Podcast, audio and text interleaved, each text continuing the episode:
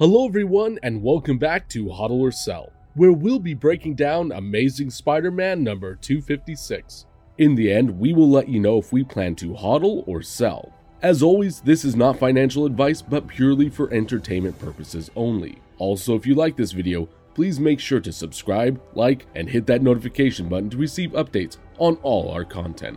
This video is sponsored by Elite Comics 11, Instagram's number one community powered comic sales page. This Monday, April 25th, we are getting the modern age comic Amazing Spider Man number 256, the first appearance of Puma. Story by Tom DeFalco, with art and cover by Ron Frenz and Joe Rubinstein. The Puma, also known as Thomas Fireheart, is the final step in a generations long genetic experiment by the Kisani Native American tribe to create the perfect warrior, to battle evil and injustice and has at times had a rivalry with Spider Man, who dislikes his crime fighting methods. While Puma never gained the popularity like other Marvel villains turned heroes, he has made an appearance in several stories from the 80s and early 90s.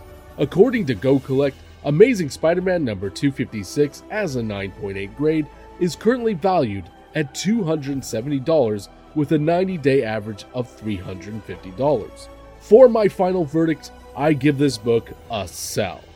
This comic has been very quiet in terms of sales, and it's very likely this comic will continue to stay stagnant unless we hear speculation of this character joining the MCU. To our knowledge, there has not been any news regarding this potential speculation. So if we land the comic on drop day, we will be selling only if we're in the green to reinvest into more significant grails or Silver Age keys. That being said, Keep your ears to the ground on any spec news of this character joining the MCU.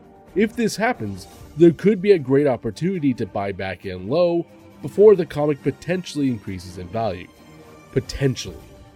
That that is a very heavy maybe.